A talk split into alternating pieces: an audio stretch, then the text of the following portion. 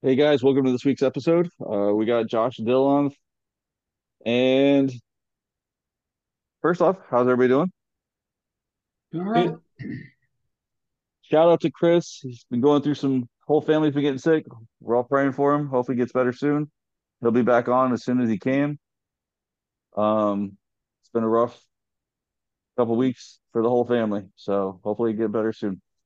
Um, I want to talk before we we're you know we we've been talking about like we said in the last week's episode we're going to start talking about NFC or the uh getting into these needs and for the NFL and stuff like this for these teams.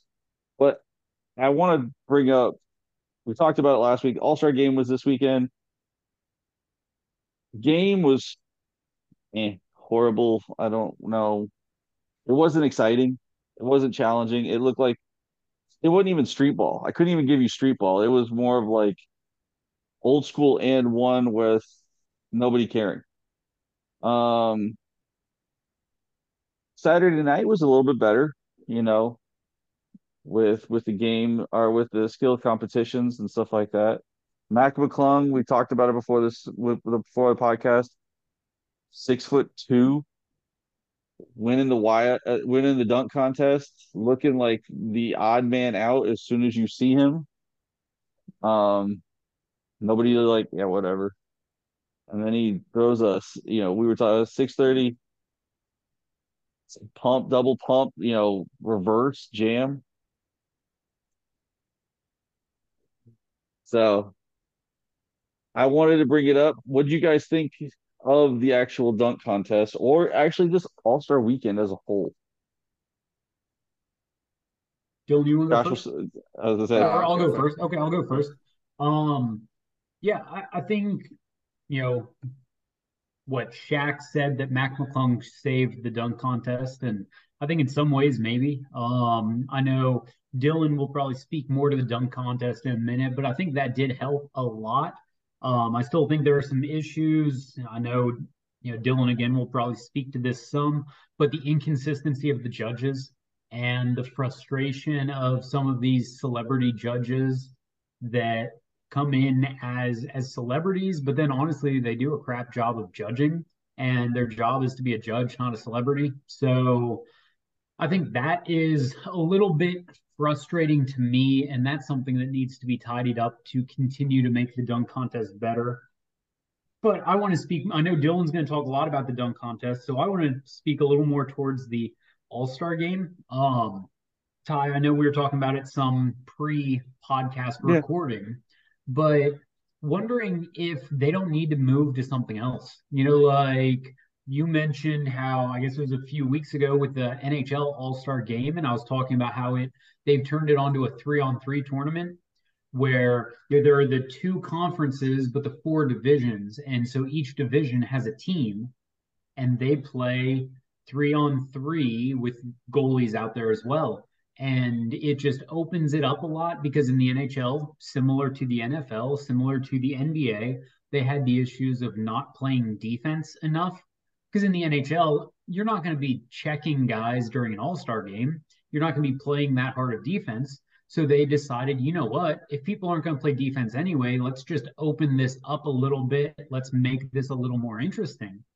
And so I'd wonder if you know, what if they made it, you know, a, a three on three game with maybe even playing half court, you know, like something like that? Because then, you know, how many times in the All Star game do you have either a turnover or a rebound that ends up with an uncontested layup on the other side? You know, or not as much a layup. This is the All Star game. They're dunking.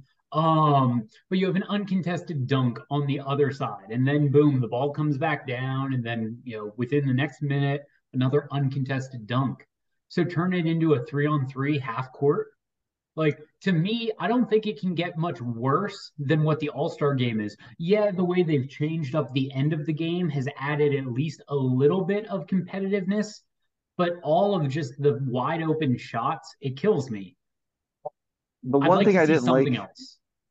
before Dylan says his, I just wanted to say with with that the one thing I didn't like about that with the fourth quarter, Giannis's team only had to get 11 points to win in the whole fourth quarter. I mean, because they had already scored so much, it didn't matter.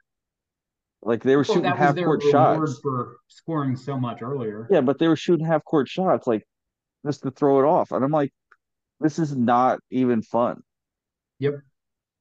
So What What do you think about three on three half court? I like that. Like I said before the podcast, I, I would love to have a three on three. The only thing that would throw me off with what you just added with it was if they go with the divisions, like if they, you know, the Atlantic Division, how would you pick the teams?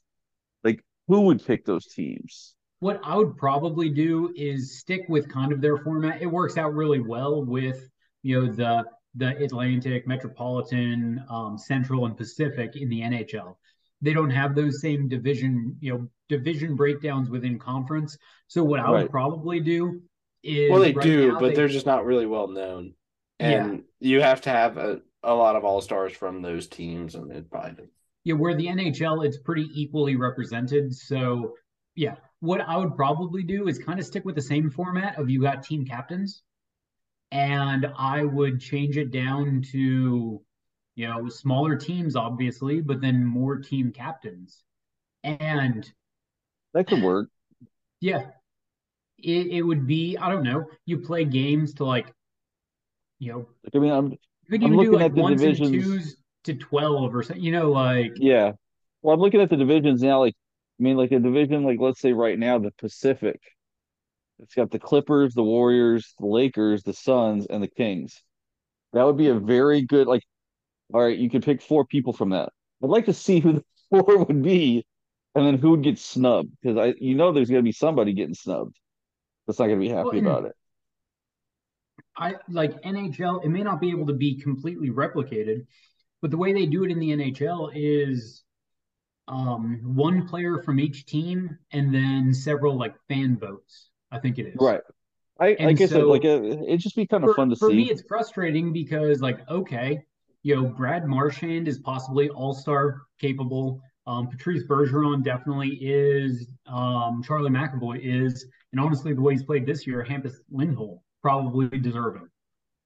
We had we actually got a second guy in on the fan vote with David Pastrnak, but it was Pastrnak and Ullmark. They were the two guys because it's Yeah. limited. And so even though we're the best team in hockey and we could have had three to five all stars, we only had two. But also, once everybody becomes all stars, then is anybody actually an all star? So Well, yeah. right. Plus, half I mean, these guys don't want to go to All Star Weekend anyway. So go on your vacation.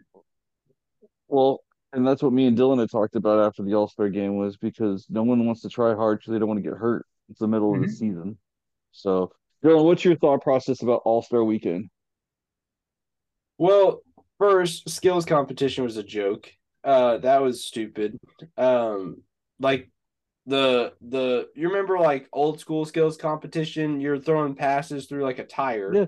Now you're throwing passes through like a seven foot wide like circle. And it's like yeah, the if you like one of the guys that was watching with me was like, if you miss that, you should lose your contract immediately. Like there's no there, there's no there's no doubt you should hit that. Uh, so that was the a joke. maybe having a little problem, but yeah, if you're a point guard, yeah, no. Yeah, it was a joke. And then the three point contest was probably the best overall event of the night. Dame taking that home, which was really cool. Uh, dunk contest, Mac McClung was easily the best. Like there was no debate. Uh, the Yeah. Josh hinted at it. Judging was awful. Like Mac McClung easily should have probably gotten a forty nine or higher on every dunk, which I'm pretty sure he did. But then Yeah, guys guys other guys doing stupid stuff that people have done 20 times in a dunk contest getting a 49 like mac mcclung is your standard and those aren't even close. So judging was terrible. Um i've said i told y'all before like i think the nba should be able to mandate people into the dunk contest and force them in. Guys like ja morant and edwards whatever. I'm probably very minority in that opinion but it is what it is. The all-star game itself i watched a good amount of it wasn't that fun. Uh, I mean, Jayson Tatum was really fun because he like couldn't miss. I think he set an All Star game record for most points scored. Uh, he did. and so he, so he broke that, which was cool. Um, he didn't do it as cool as Steph did with 16 threes, but it was still cool. And then Like that was pretty much it. I mean, there wasn't like Dame hitting like a literally walking into a 48 foot half court three and draining it like it was nothing was pretty fun to watch live. Yeah. Um, so overall, like there were some fine moments, but I mean, no one cares about the All Star game. Like it's really just a joke. And that's the thing is, I think and there's a lot that needs to change for it. Um, you know, I I looked at the old school MLB way, as if you're going to do it in the middle of the season. You know, was it 2002 to 2009? The winner of the All Star game got home, you know, home court advantage during the playoffs or during the finals. I think it was longer than that, but but, But yeah, you know I, what I'm? I- I, I, I but like Yeah, then but you then have you to take take away you take the away the pitch from yeah. So I get both sides of it. I the thing is is it's more of a spectacle of like the the stars like it's funny because you have all these what what they talking about um they talked about a lot this week on ESPN was you know people sitting what do they call it? Um I just went load blank management. thank you. They should have a load management schedule and like All-Star Weekend is supposed to be a load management setup for them but you got to think that all the stars are having to play unless they're hurt. So the load management's not there so we need to figure out something to make it to where everybody's getting something because as a fan, I'm not enjoying this. I'm not enjoying All-Star Weekend at all. There is nothing in the All-Stars like baseball, I'll watch the home run derby. Football, I'll watch the skill. I, I might watch a little bit more because like this first year with this whole Peyton Manning, Eli versus Peyton, it wasn't as great, but it was it could have been better, and they're working on it. NHL, I I did watch a little bit of this one and it was good, but it, I don't know enough about hockey to like jump into it yet. Um, but the I can fix that NBA, I grew up on it. I know, and I'm working on it. I will. But the NBA, I'm I've been invested in since I was 12 years old. That's 30 years. And it's just gotten less and less. Yeah, thank you. Um, Sorry. it's just gotten less and less for me every year. The last, like we talked about before the podcast, the last dunk contest that I can't, like, I can visually remember was 2016. And and that's not fair to us as fans. I used to remember I I wasn't gonna miss it, period. So all our all our NBA people start making some huff. Let's change this up across the board. So we are going to talk about the NFC West. We're going to start this this division. The next eight weeks, we are going to talk about right before the NFL draft, which is in nine weeks. We're going to talk about the NFC West start. We're going to talk about each division every week, and we are going to bring up the needs, what they should be looking at in the draft, where they're at in the draft, and if they should be moving somewhere to figure out something they need. So we are going to start with two teams before our break, and we're going to start from worst to best in this division. And every week we're every, every week we'll do the worst to best in each division. That being said, that means the Arizona Cardinals, who we talked about last week getting a new coach, are on the on the list. Dylan, I'm going to start with you. Who do the Arizona Cardinals? What what does I just went blank on his name? Um, Josh Gannon. Jonathan Gannon. What is Jonathan Gannon. Jonathan Gannon? What's he need to do to make this team impactful? I'm not even gonna say good, impactful Well- because they're not.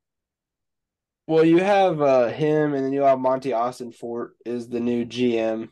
Uh, and honestly, when you look at this roster, one, it's not that great, and two, it's really old. Uh, especially offensively. Defensively, you have some. I think you have some cornerstone pieces that you can build, uh, but it's kind of it's a it's a relatively blank canvas. I mean, you got Isaiah Simmons, Isaiah Simmons, Zaven Collins, um, Budda Baker, Byron Murphy Jr., and a lot of their secondary overall is really young. Uh, I know JJ Watt's really high on Zach Allen, who's a relatively younger pass rusher. I don't think he's going to be anything like elite level pass rusher, but he's a, a solid rotational piece. So you got a lot, especially with a defensive coach, to come in and kind of mold some stuff and to um, load up that front seven a little bit more, especially pass rush and interior D line. Um, I think that's probably where you start. Uh, I'm much more of a in the trenches guy. You build it in there, and then you kind of you get a you build it in the trenches, get your quarterback, and then start building out that way. Uh, so I think that DE line is going to be incredibly important for them, especially with JJ Watt retiring uh, and being done. So they're going to need some some guys there. Um, honestly, offensively, overall for the Cardinals, this is a rebuilding year. You're gonna suck. Kyler Murray's out until at least October, November, and I my thought is is he's gonna come back. And do you really want him playing six games if you're two and ten or two and eight, like two and eleven or whatever? Do you really want him to come out when there's nothing to play for? and risk it, or do you just let him sit? I understand letting him get his feet back under him, so maybe you let him play a little bit. I don't know, but that seems a little risky to me. So I could see Kyler Murray sitting out this whole year and just using this as a year to tank, reset, develop talent, um, and really shooting for 2024 uh, for them. But I would say you're gonna probably need to upgrade wide receiver because DeAndre Hopkins, I would assume from what we all hear, is on the trading block and could um, be a, a, a, potential trade. So you want to get and develop Rondale Moore. You want to develop Marquise Brown, maybe get another guy. But I think re- revamping the. So I said a lot, but the two main things that I would say is in the trenches: D line, getting that figured out, and then O line because they have like Rodney Hudson, I think is one of the better centers in the in the NFL. But like DJ Humphries is old, Kelvin Beachum is old. Like Kyler Murray ran for his life a lot. I'm not the biggest Kyler. Murray fan, but Kyler Murray ran for his life a lot because the line wasn't that good. So I think this year you take some time in this draft, draft some. Like I, if I'm Arizona, my job, my thought is, hey, I'm gonna trade out of three to a team that wants to come up for a quarterback, and I'm going to try to get a Peter Skoronski or a Broderick Jones. I'm going to get a left ta- uh, get me an offensive tackle, start rebuilding this line, give them a year to develop while Kyler's not playing, and maybe get some other pieces either in free agency or in the draft. And so when Kyler comes back, that line is solid in front of him. And he doesn't have to worry about running and doing whatever. So I'd say D line, O line is probably their two biggest needs because this is a rebuilding year for them.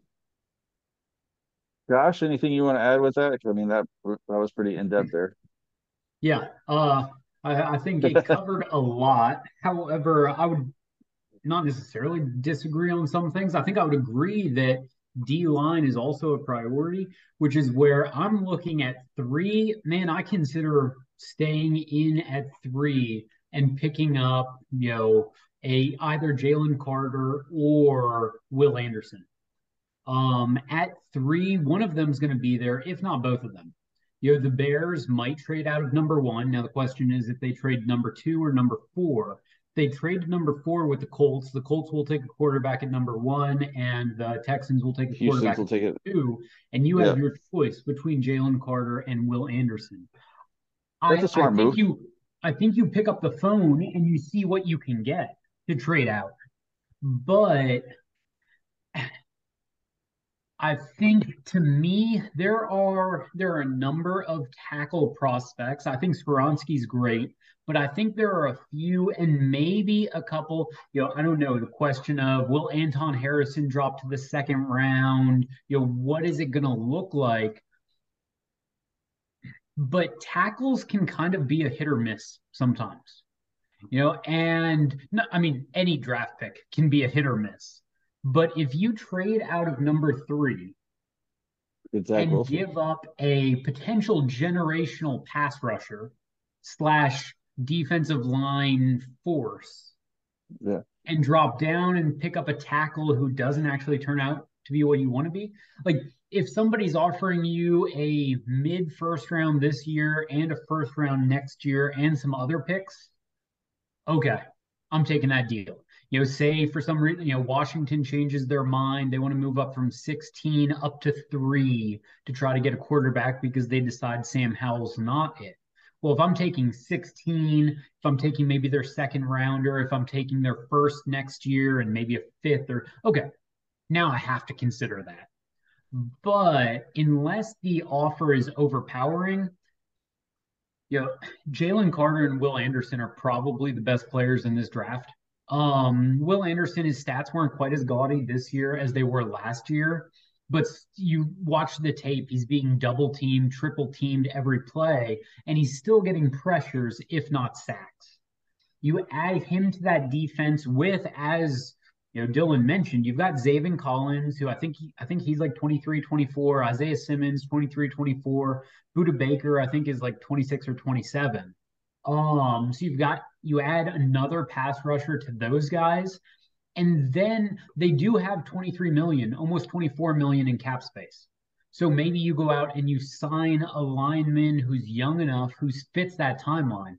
You, know, you said the question you've posed to Dylan was, you know, what do the Cardinals need to do? And other than have a video game intervention with Kyler Murray, um, I would say get a timeline and set on that timeline. You know, we're going to talk about the Rams in a minute, and you know, yeah, things didn't really work out, but uh, one thing I will give the Rams is they got a Super Bowl because they set their timeline. And that timeline does mean that if they're not screwed already, they're going to be in the next year or two, likely. Yeah. But they said we're going to stay on one timeline and we're going to win a Super Bowl for the Cardinals, Kyler Murray is 25. You signed him to a contract and you're going to be stuck with that for good or for ill. So get on his timeline, you know, trade DeAndre Hopkins. I think that is a good move because Hopkins is older. Get what you can for him now. Build around Marquise Brown and Rondale Moore and add another wide receiver. But stop playing this one foot in, one foot out game and right. just say, "Hey, we're going to be a young team, and maybe we'll surprise some people." Honestly, if you you bring back Colt McCoy as a quarterback, maybe he can go, you know, what four and four or whatever it is until Murray gets back and hold you in contention. Plus, Kyler is only ever good for half the season anyway, so let's play him for the second half, and maybe it'll work out. Well, I'll say this: like you know, cap space wise, um, you know, like you said, they have a pretty good cap space. They have some money into it that they can put into it, and they can always make some other room. Um, I I was reading reports today on um on Rodney uh Hudson. He's he may not be back, and if that's the case, that they're losing a very key component to that offensive line. Now, what you said with their defensive line at number three pick, if if Chicago goes out of their number one, or even if they take they decide to switch off and you know go with the quarterback, who knows what Chicago's going to do? But yeah, you're right. Jalen is, is, a perfect setup for um Jalen Carter is a perfect setup for them if he's still available. But if he's not, then yeah, they should pick out look look for some look for some pieces, try and build that roster long term. You know, get some youth. Like Dylan said, they're old. That team is an older team in the league right now. And if they're old, they're injured, and they don't have the players to actually make it look good, then the GM's not doing his job. So, um, but I, I agree. Yeah, like there's some teams that have a lot more movement available. They don't really have a lot of movement available, but they can get rid of some pieces to create movement. I just want to see kind of where DeAndre Hopkins would go. I'm really curious where that's going to happen. I just, I mean, like we all know. Tag. Um, I mean, I'm thinking both draft capital and cap space because I don't know all the cap numbers, but you'd wonder if if Baltimore does commit to Lamar Jackson, would bringing in, in a DeAndre Hopkins make a lot of sense for a team like Baltimore to make their Stefon Diggs, AJ Brown type move type for their one-two combo. I don't know. Yeah, and you give Lamar a ball winner guy that he hasn't really had. uh, there, or like True. he's get, or, or which D Hop is maybe the best ball winner in the NFL. I would, you know what? I would say the other one for me would be somewhere like if, you know, not knowing the certainty of him, but if Aaron Rodgers stays in Green Bay and you put someone like DeAndre there with him, Yep. that would be another one-two combo that would be good for at least another couple of years because they're both older, so you're not tied long term to either one of them. Um, but yeah, who knows? Next team that we're going to talk about is the LA Rams. We talked to it, you know, we, we you know, Josh had brought them up a little bit before. Um, they're they don't really even have a pick in the first round. I I see a lot of age They haven't as had well one with since them. Jared Goff. Um, I think their biggest thing that I saw in this past season was, you know, besides health, was offensive. Their offensive line was just not good. It couldn't hold Stafford upright at all. And that's an aging quarterback that you need to have a little bit more time, a little bit better of a pass rush against. Um, Josh, what else would you see with the LA Rams? I mean, Yeah, um, if I'm the LA Rams, I'm probably trying to bring in maybe like some some faith healers, maybe some witch doctors. Um, I'm bringing in just every belief system's chance at a healing. Um, and just start printing like, money with Aaron um, Donald's face on it. I'm bringing in medical staffs. I'm bringing in possibly some nursing home care. Um, I'm just trying to do it all. Like that roster, like they don't have cap space and they don't have draft picks. Yeah. So that leaves you Exactly. in a situation where if you don't have cap space and you don't have draft picks, they've they've got some free agents they need to try to resign. I think they need to hope to hit on some of their their you know mid to late round draft picks that they do have. Um, but honestly, you just need to be healthy. Like you look and you say if they had a healthy Matt Stafford, Cooper Kupp, um, Aaron Donald, maybe they had a chance. Um, so I I would agree with you, Ty. Offensive line is probably your best bet because that's your best bet to keep Matthew Stafford healthy. But then you just need to to hope and pray your guys stay healthy because you're not you're not going to be able. I mean, you're not in a position to fire sale. You're not in a you know you're going to try to keep this thing together. I would expect, but with no cap room and not much draft capital, you basically need to hope this team is good enough. You know, make a few small additions and hope they come up big, and then just make sure your big guys stay healthy. Is is my Andrew- thought? I don't know if Dylan has others. Andrew Whitworth, can he come back? Please just help. He, he is not coming back. He has said he's, He's not, coming not. back. Um, I I agree. I think O line is their biggest thing, and I think not a lot of it is like I think the two guard positions you need to get better. Uh, so left guard, right guard, but they're I I forget exactly what the number was, but I'm pretty sure every game they had a different starting five. Like maybe just one different position because they were always getting hurt. So health, like Josh said, is a big thing. I think left guard, right guard is probably an upgrade that you need to make. But offensively, I mean, if you're healthy and you're rolling out, like if you were telling me, hey, you're starting your your starting lineup essentially is Matt Stafford, Cam Akers, Kyren Williams, um, Van Jefferson, Cooper Kupp, and Allen Robinson. I'm gonna say you're probably gonna win a lot of games if you're healthy.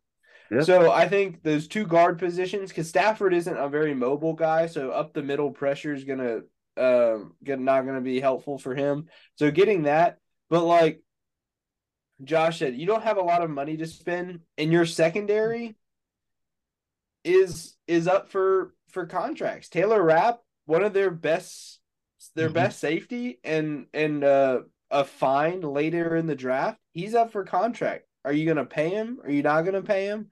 Uh, what are you gonna do with that? Deshaun, uh, A'Shawn Robinson's also an interior pressure guy that he's up for a contract. Greg Gaines is up for a contract, who's another late round guy that they found. They hit on late in the draft, and he became a really good rotational piece for them. So, what are they gonna do with those? But there's also rumors floating around that they're going to trade Jalen Ramsey because if they trade Jalen Ramsey, it saves them twenty million dollars in cap space. So, so that's a that's on the table. So does Jalen Ramsey restructure, sign an extension so they could push his cap number down? What do they do there? Um, I think there are a lot of their their pieces are going to stay the same, but it's going to be those peripheral guys um, that you're going to put around them. Like, are they going to be enough? And like when you look, you say maybe you need an outside linebacker, uh, maybe some outside linebackers with Bobby Wagner, but those are going to be late round picks or or low yeah. money free agents. So I'd say left guard, right guard, and maybe some some linebacker help outside of those. Like, I mean, on every level, the defense I can see needs potentially and needing to keep guys. Well, it just doesn't sound good if you need offensive line in every level of the defense. It, yeah, it, well, like every like level of the defense has a has a future yeah. Hall of Famer. Aaron Donald, Bobby Wagner, Jalen Ramsey. Jalen Ramsey. It does. You're but, right. But what's going to be around those guys because they can't do it all.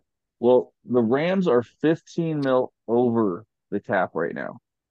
So if they got some, if something with like Ramsey disappearing, that like you know that puts some money for them to play. Um, if they can restructure his contract if he wants to stay, that's some money for play. I think the one issue you know you've got is is you've got to make you you've traded your future away to win a Super Bowl, and they did it. Great, but if you're a Rams fan, what are you looking at for the next five years? You've got nothing to look forward to. I was gonna say you've got nothing to look forward to. I mean, there was talks of Sean McVay being gone before the season started. You think he's gonna stick around to rebuild this team? No. So I'm I'm just looking at like this is a team that uh, they could be a top five pick in the next couple of years if they had a pick to do it. So. Well, they actually did have a top five pick this year. It's just for Detroit or top six. It's Detroit. Yeah, it's Detroit. Speaking of the next team though, because they have they, they they were a hot team this season. They were in the playoffs. And they made one of the best offseason moves, got rid of a quarterback, made some Oh, that's right. Thank you, Dylan. I forgot about that. We are gonna go to a break. I forgot about that. I was just getting into a group. so let's get into that. Let's take a break and we'll be right back. All right, guys, we are back, and yeah, we are going to start talking with about the Seattle Seahawks. Now, before we get into it, the Seahawks have they're 30 million over or under the cap, and they got two first rounders and two second rounders in this draft. Well, by the way, they were in the playoffs. Got comeback player of the year on their team, who is now a free agent. But so, Bill, I'll start with you who do you what do you see needing? Let's in a perfect world, do you think Geno's probably going to go back to Seattle? But let's say what else decides that? Uh, I think honestly, looking at this team, their biggest need is maybe pass rush and middle linebacker. Because yeah. you look at like skill position wise, Kenneth Walker, DK Metcalf, Tyler Lockett. You could maybe say they need a tight end, but they have Noah Fant and Colby Parkinson, who Parkinson did fine, Noah Fant's fine. Like it's nothing crazy for what they try to do. They nailed their O line last year, taking two tackles. They nailed their secondary with Tariq Woolen and Coby Bryant and all those guys. Like they need pass rush because they didn't really affect the game that way that much. And then middle linebacker because you lose Bobby Wagner. But like Uchenna Nwosu is really good. Jordyn Brooks is good. You just don't have that middle presence type of guy. Um, so I think upgrading that. You might need to upgrade center because Austin Blythe is a free agent and he's 31. So, but you can hit that in the if you really want to use your 20th overall pick that they have like you could use it on the number one center, but I don't think he's first round worthy. But you could probably hit that in the second round early on if you want to take him there. Or the third round, you could get a center or sign one in free agency if there's one. So I think their biggest free agents that they have to resign. We talked about it in the break. Um, was Geno, Jonathan Abram, and Poona Ford were the three big guys. But Dad, you said that they're under the cap, so they have plenty of cap space to make it work and to get it done. They could always restructure deals if they need to. Um, but I think if I had to nail down what they need this offseason in the draft is edge rushers and middle linebackers. If they get that, they could be a serious deep playoff contender next year. Like Think with the it- number all- five- all, all, all like including healthy and stuff like that. But Right. Think of the number five pick and they take someone like Tyree Wilson or even Myles Murphy if they think that's a better fit for them. Theoretically, the, the thing that I dropped out there, if the Cardinals decide they get an offer that they want to drop back and the first three picks are quarterbacks, they could get a Jalen Carter or a Will Anderson at five. They could just sit right where they are. What imagine that. pick. Imagine getting Will Anderson and At add, dropping him into that uh, with that pass rush at five, on top of having Tariq Woolen, Coby Bryant, all those guys in the secondary, that would be filthy. That would be a huge win. That would be a huge. Like if I'm Seattle, I'm putting a banner up of Russell Wilson, not because he won us a Super Bowl, because he got us all these picks and guys and rebuilt the team. Like that is really why I uh, would put a banner up. All right, Josh, what do you thought? What do you got? Okay, so last year they drafted in the first round their left tackle, Charles Cross. In the third round, they drafted their right tackle, Abraham Lucas. In the fourth round, they drafted one of their cornerbacks, backup cornerback, Coby Bryant. In the fifth round, they drafted their Pro Bowler, Tariq Woolen. They know how to draft. I mean, Mhm. even going back, what they got Russell Wilson, and was that the third round? Yeah, they got DK in the so. second or third too. Yep. So right now, like I'm looking, and yeah, they, I think they need to re-sign Geno Smith. Like, give him two to three year contract. But defensive line is really, if you're looking at a need, like defensive line slash pass rush is probably what they need most. I think their secondary is solid. Their offense is all really pretty solid. I think defensive line. Um, you know, Rashad Penny, their the backup running back, is a free agent. You've got Kenneth Walker, who was beaten up some this year. I think you bring back Penny or bring in another running back. But I'm just more intrigued by the draft for them because they've got two first rounders, two second rounders, a third, a fourth, two fifths, and a sixth. And sitting there at number one, the options are aplenty. Um, you know, if if somehow the Bears drop out of the top five to a quarterback needy team like Vegas or Carolina or something, or the Cardinals drop out, yeah, if Will Anderson or Jalen Carter is sitting there at five, you draft them. Like I think you draft them, no Yeah. hesitation. If I I think if Will Levis or CJ Stroud is sitting there at five, I consider drafting them and sitting them. Um, Teaching them? not saying I definitely would, but I would consider it. I would also consider trading out to possibly number seven with the Raiders, number nine with the Panthers, or maybe going down what the Jets I think are at 13 and the Commanders are at 16. If any of those teams really want to move up, you know the way they draft, they find people. You know, and so I say you drop down to nine, there's a chance Tyree Wilson or um is that his name out of Texas Tech?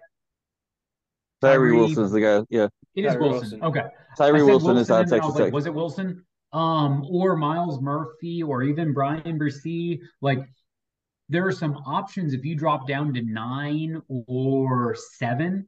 Like, I I think they have such good options. And then you know, Dylan mentioned they need a center. I think there's a chance at 37, maybe you still have a John Michael Schmitz on the board, or at 37 or 52, if he's gone, maybe like a Joe Tippmann. But there are some options for center in the draft um, that you can pick up later on, probably not using one of your top two, the two first rounders.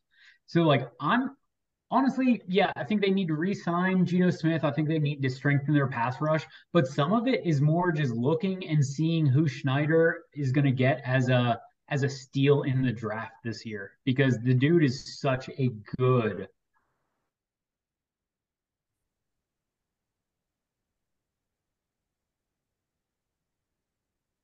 Is Ty frozen? Dylan, any I thoughts so. on that? I got I got Oh, that. there I he got- is. there he is. I'm back. Yeah. For some reason my my connection went bad, so I apologize. But I had a question about this. I wanted to say, what would you think of? Okay, let's say at five they get to take someone like, let's say Jalen Carter. Let's say they get that, or you know, one of the you know one of these top defensive players, Carter or Anderson. Yeah, Carter Anderson. Dylan brought up Kenny Walker. Got a little bit, you know, he played great, but you know that that he, he's a smaller guy. He's a smaller, like almost like a scat back, but you know a little bit more. What about Bijan at twenty? No, you got Ken Walker. I would say no. Um, okay. So, so like if like you want to some... if you want to if you want to compliment to Ken Walker, this is actually a really deep running back draft. Yeah, like there's like yeah. there's a ton of different guys that I think if like they hit on Ken Walker in the second or third round. Now, granted, it wasn't like Ken Walker. Oh my gosh, who's that? And he became a star. Like Ken Walker was Ken Walker in, in college at Michigan State. But you can hit a guy in the second, third, fourth round and be a compliment to to Ken Walker. I don't think you got to spend premium value to get a, a backup there. What I would okay. say there at 20, I'd look at maybe if a Jordan Addison, maybe Jackson Smith-Njigba is yeah, third there. wide receiver. I think because I think that's one of their Marquise, needs as well. I think Marquise Goodwin is early. He's a free agent, like 32. Okay, is and he he's a free, free agent? agent? Okay, I didn't realize he was a free agent, but I think he's like 32. Tyler Lockett is 30, 31, something like that.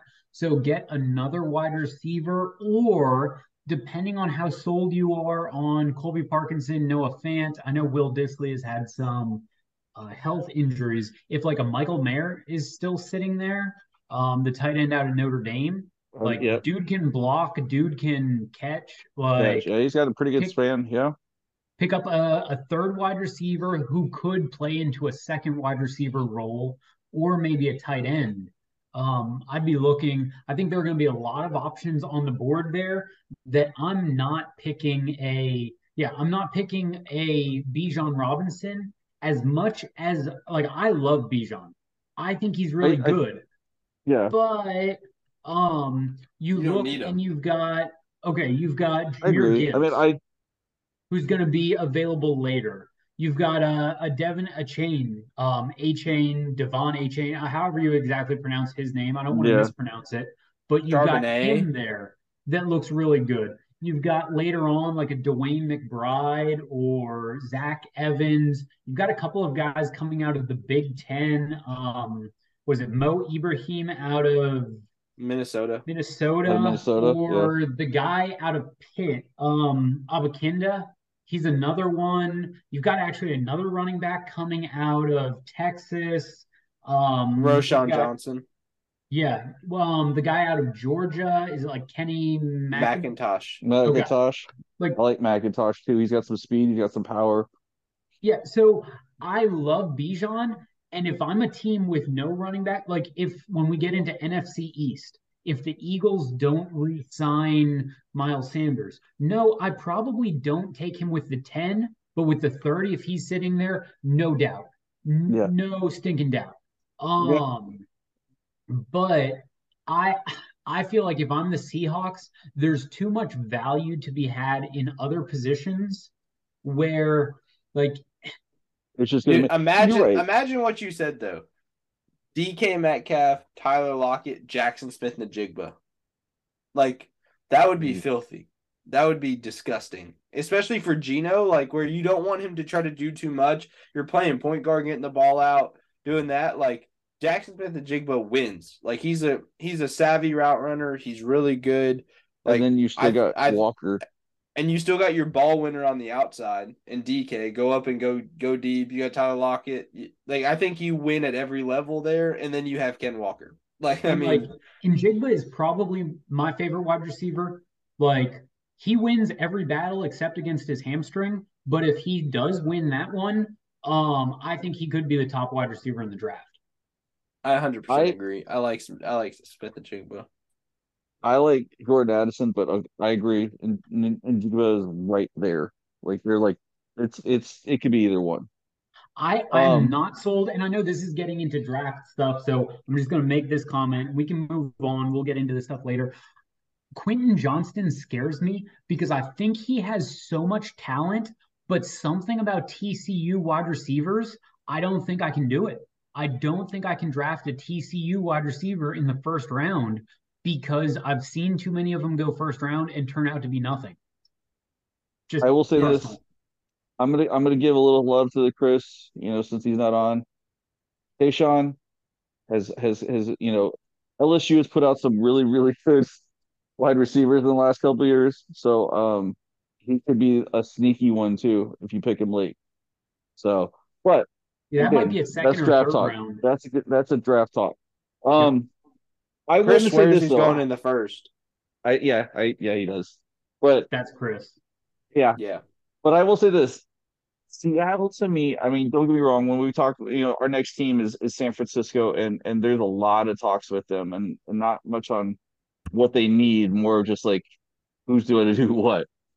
They have a solid team from all all around, but you have like Seattle got rid of a a pretty solid running back or a pretty solid quarterback and at, at that time with Russell Wilson created so much space in their cap, draft stock, which they do well, and they weren't that bad this season.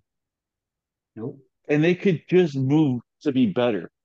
That gives a lot to the to to me to what Pete Carroll has I think done we lost there. You there again. Um, but I'm gonna say like as you're talking, Ty, I'm like, gosh, thinking about Geno Smith, what would Denver have done to have Geno Smith level play out of Russell Wilson this year?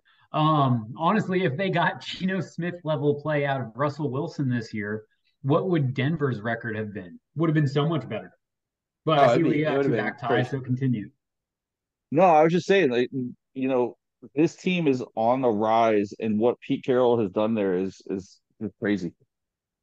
And, and you know, as far as player personnel, so also um, um, I couldn't remember their names, but it's mostly Jalen Reagor and Josh Doctson who ruined TCU for me. Um, went top, uh, first round in 2020 and first round in 2016, and both complete busts. Um, so that's just back to that. So we can continue on to our next team now. So last team in this division uh, is San Francisco, which I don't know what they need. I mean, there's, I mean, they do need stuff, but I'm just saying, you know, they're they're looking at their offensive line could be a little bit better. Defensively, I don't see anything, but maybe maybe a corner, another solid corner for them. Um, just so that way everybody's. Uh, so, like I said, with them, they are three million under the cap, so it's not a lot, but they could always restructure and do that stuff. I think the biggest thing for me is who's going to be the quarterback. Brock Purdy has played well. He he went undefeated in the regular season. Um, Trey Lance has had injuries kind of plague him uh, so far in his NFL career. You know Jimmy G's probably going to be somewhere else next year, this upcoming season. So I would like to see who's going to be their quarterback. Um, is it open and shut? Trey Lance is it? Is it you know Brock Purdy's the backup? I mean, he's Mister. His contract's not expensive. It's not hurting their cap at all. He could be the number two. So, Josh, I'm going to start with you. What are your thoughts on what San Francisco really could use to make them better? Yeah, so I'm looking through this and I see um it looks like Jimmy Ward and Tashaun Gipson are both free agents. So two of their safeties. Now they've got Hufanga, who was a 2020 or 2021 fifth round pick, and he really came out like I love watching that guy play. I'm not a 49ers fan, but Hufanga is I can't I know I will mispronounce his first name, so I'm not going to try. But he was an all pro this year. Yeah, phenomenal. Like loved the way he played, his hustle, he was everywhere. Um I I think you know they still need to re-sign. I think at least Gipson or Ward, if not both of them, for um for the depth. I think, as you said, maybe another cornerback. Um, inside defensive lineman, Javon Kinlaw is still young, so I don't know if you want to give up on him yet. But I think they could use some more interior defensive line. And then I know um what their right tackle is a free agent, so they need to So is their him. center. So is Okay. their center. I missed their center. Thank you. Um, so I think a lot of it is just figuring out how you're doing this. Who can you re-sign? Can you re-sign both of those safeties and the right tackle and the center and all the other depth pieces that you have? Um, and then I mean the big thing is just figuring out what are you doing with quarterback? Can you like obviously on rookie contracts, you can keep Trey Lance and Brock Purdy but you're probably not bringing back Jimmy Garoppolo as a free agent.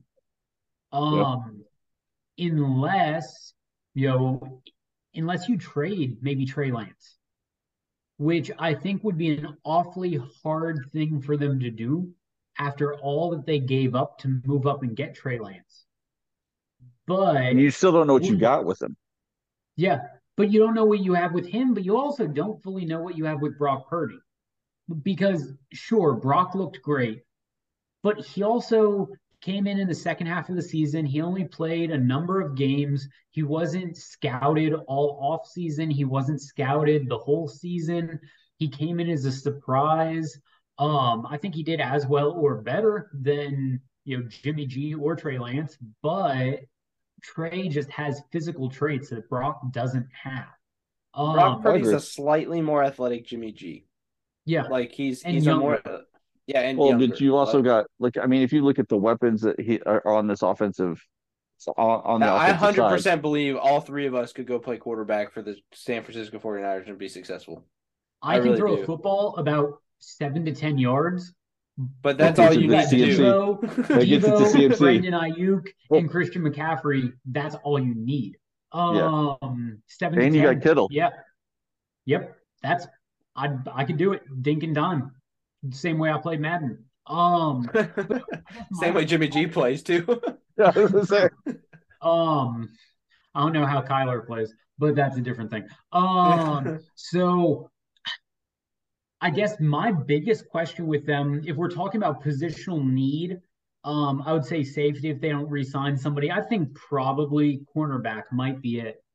But my biggest question with the 49ers is who is your quarterback? And can you like do Trey Lance and Brock Purdy have the personalities to be able to go in in a competition? Or is that going to create an untenuous situation or a tenuous situation for them and for the entire team? Because you don't want the whole team being messed up by a lingering quarterback competition. That's true. Yeah. All right, Jill, what are you thinking? Uh, I think, like quarterback wise, to kind of piggyback off of what Josh said, I think Trey Lance. I think for the 49ers, this is really easy, not because like one of them has separated too much, but because Brock Purdy isn't going to be ready until the earliest August. So Trey Lance is supposed to be healthy enough to start throwing and running in the next two to three weeks, I believe. And then he has he said he's going to be full go by OTAs or he should be. So he gets OTAs, training camp, off-season stuff, all of the number one guy again. And he he showed it last year enough to where they said, "Jimmy, you can come back, but you're coming back as the 2." And I think he's going to have the opportunity to do it. I mean, even in the game we saw him, it was a monsoon. So like you can't really evaluate him. You don't really know what you have. And so I think uh I think it's going to be really helpful for them to get a read on who he is. And right now his trade value is too low to trade him. You're not going to get near as much as you could potentially get for him. So I think you keep him, you do. But if I had to look um, I agree. I think free safety. I think cornerback is a, two defensive needs. Maybe outside linebacker if you don't re-sign Algier or Al-Shaair or whatever. Um, a lot of these, like I could say their tackle if they don't sign their tackle. I could say center if they don't sign their center. So a lot of these are potential, but I think like if I'm looking at legitimate needs, is wide receiver three, because Brandon Aiyuk is in the last year of his rookie deal. So he's a potential trade candidate this offseason. If he's not, you might lose him next year because like you probably can't sign him and Deebo and have CMC and have all these other things and George Kittle and whatnot. So you need to develop another receiver to come in next year. And mm then on top of that, I think a backup tight end because George Kittle is 29. He is a physical guy. He tends to be hurt a lot, and they usually have rotational kind of guys. I think this is a year you might invest a little bit more. And this is a very deep tight end class, too. It's really weird because I feel like in a lot of positions that are like, that's a nice position to have, those are really deep in the draft this year. Like, it's not a huge, deep quarterback draft, but it's a deep running back and a tight end draft. It's not a deep wide receiver draft, but it's like all these random positions that aren't like super like big, like on a team building scale, um, are deep this year. And so you can grab a tight end in the second, third, fourth round, like Kittle was. He was a late round pick. And so I think tight end two, wide receiver three are kind of two positions that I say if like they need and second cornerback are the three positions I'd say for sure like no matter what happens with resigning, those are three positions they have to attack. Well, they do have one issue though. They have zero picks this draft. They don't have zero. They have no picks in the 2023 draft. I'm uh, looking at I it right now. The thing I'm saying has them having a number of picks, but not in the top two rounds. I'm looking at right now what I'm, I'm seeing look, it says maybe I'm looking at something. I'm looking on ESPN. It says I'm looking at their team directly. It says the San Francisco 49ers have no picks for the 2023 NFL draft. Now, I could be wrong, but the website I'm looking at has them having three third round picks, three fifth round picks, one six, and three sevens. Yeah, I'm looking at that too.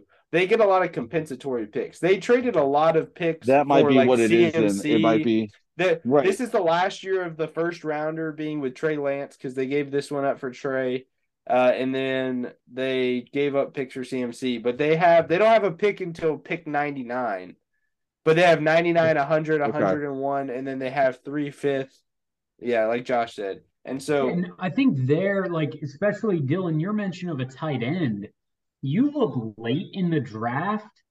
Um, you've got what Schoonmaker, I think, is the name, the guy out of um, Michigan. You've got uh, Mallory, I think, out of Miami. I'm personally, I think you could probably get him in the seventh, maybe the sixth, but I think the seventh. Um, Brenton Strange out of Penn State. I watch a lot of Penn State games, but I think Strange would be a very nice like complement to Kittle. I think he could play really well with him as a second tight end in some of their bigger packages. But you could probably get him sixth or seventh if I mean there's a chance he goes undrafted. So like as you said, I think some of those positions like tight end are really deep. I guess my question right. is some like okay, what wide receiver are you going to get in the end of the third round and beyond? Um cornerback you're going to be hoping for you know, some I mean, like you did with Hufanga, um, or like what the the Seahawks did with Tariq Woolen, where you're finding a guy late. Um, but yeah, they're just gonna they're gonna have to use those later round picks very well because they've got nothing. Like we were talking so much about the the Rams, but they've got picks 36 and 69, so they're gonna have two picks before um any of the Seattle Seahawks picks or the, yeah, any of the San Francisco 49ers picks. Yeah. Now, what do you think they need? Um, I mean, I think one of the biggest things that I see is basically just their offensive line. Or, I'm sorry, their cornerbacks. The biggest thing I've seen that they really could work on defensively they're they're doing well. They've they're, they're one of the best defenses in the league. They've been that way, you know, the last two or three seasons.